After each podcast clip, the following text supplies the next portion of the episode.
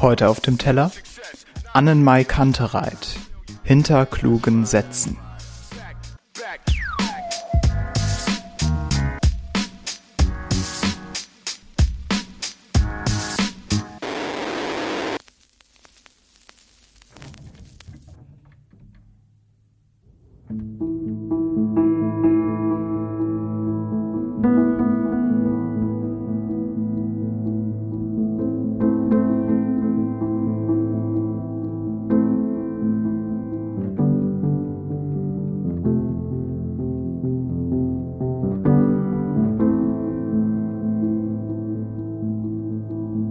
Versteck mich hinter klugen Sätzen, ziehe Konsequenzen, die gar keine sind.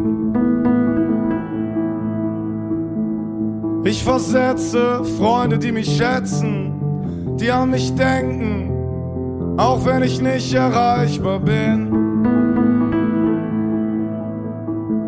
Ich bin nicht gut darin, Dinge zu beenden und ich will Zeit verschwenden und weiß noch nicht womit.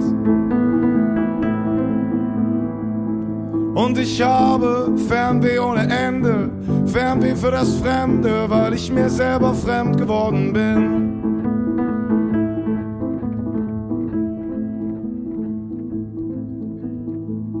Ich versteck mich hinter klugen Sätzen, Konsequenzen, die gar keine sind.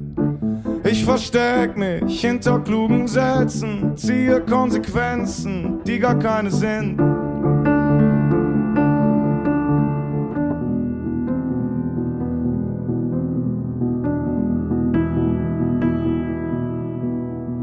Und ich merk nicht, dass ich gerne wette und immer alles setze, weil ich verlieren will. Und ich weiß, dass ich ruhiger werden müsste, wenn ich nur wüsste, wie man schweigen lernen kann.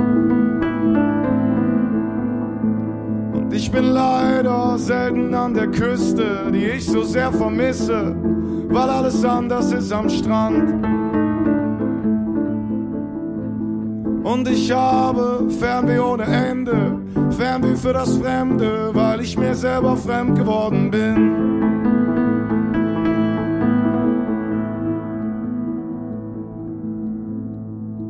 Ich versteck mich hinter klugen Sätzen, Konsequenzen, die gar keine sind.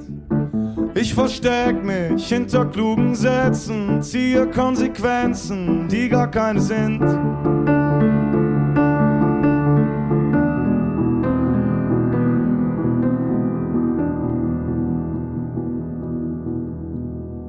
Ich belüge mich auf meine Weise, eher laut als leise, damit sich irgendwas in mir bewegt.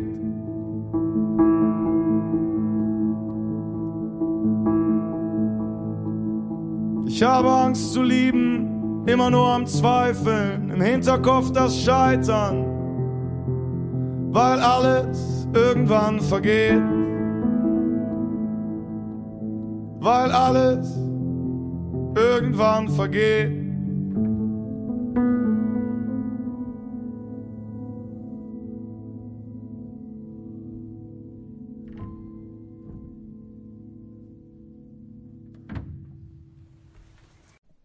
In den vergangenen Tagen feierten Christen weltweit, wenn auch pandemiebedingt mit vielen Einschränkungen, das Osterfest. In den Abendstunden des Gründonnerstags die Hingabe Christi an seine Jünger bis in die intime Berührung der Fußwaschung. In der nächtlichen Stunde am Ölberg dann das Grauen der Gottesverlassenheit, das Stunden später im Kreuzeschrei kulminiert. Mein Gott, mein Gott, warum hast du mich verlassen? Auf der einen Seite der Sohn, der nach seinem Vater schreit, und auf der anderen Seite der Vater, der den Sohn in die Finsternis stürzen sieht. Und schließlich die unheimliche Stille der Grabesruhe am Kar-Samstag. Christi Kreuz. Wie vielen Menschen mag es nicht Trost gewesen sein in den Stunden der Einsamkeit, mag ihnen ermöglicht haben zu glauben und zu hoffen, da ist einer, der meine Nöte kennt, der mir treu zur Seite steht und mich nicht verlässt.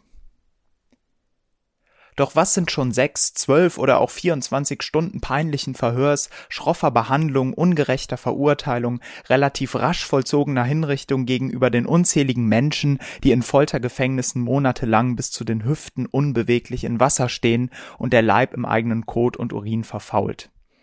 Was ist mit den Eltern, die gezwungen werden, der Hinrichtung ihrer Kinder zuzuschauen, um sie dann eigenhändig in die Verbrennungsöfen zu schieben? Der deutsch-schweizerische Schriftsteller und Dichter Hermann Hesse hat in seinem Gedicht Auf den Tod eines kleinen Kindes genau diese beklemmenden Zusammenhänge bis zum Überdruss beschrieben.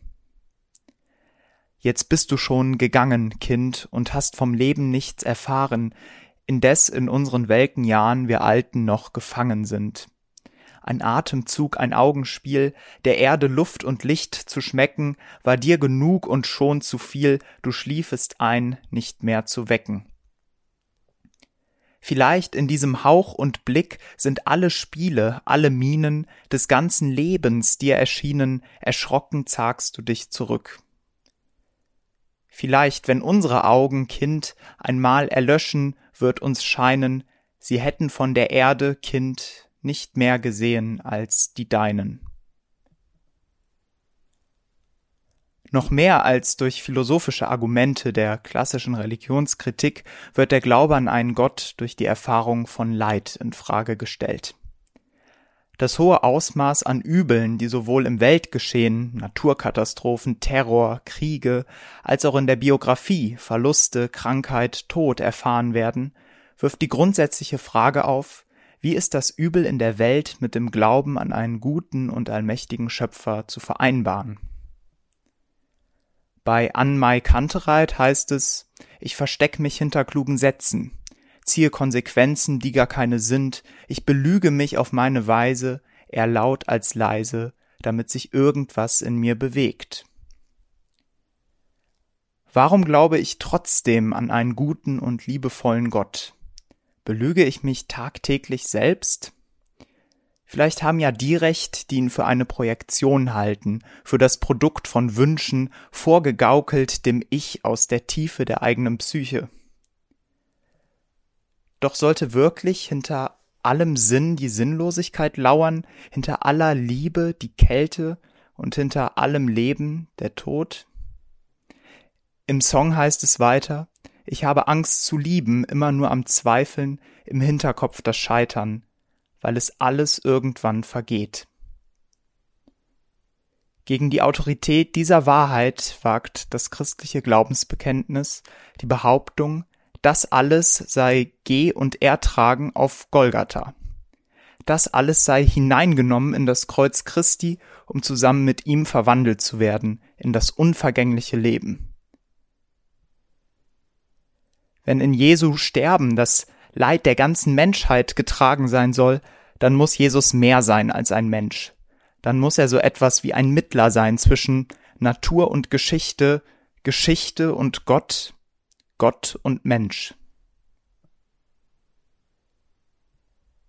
An Gott zu glauben bedeutet für mich letztlich darauf zu vertrauen, dass der letzte Grund dieser Welt ein liebender Wille ist, in dem wir gegründet sind und aus dem wir trotz allen Dunkels, aller Schuld und allen Leids niemals herausfallen können.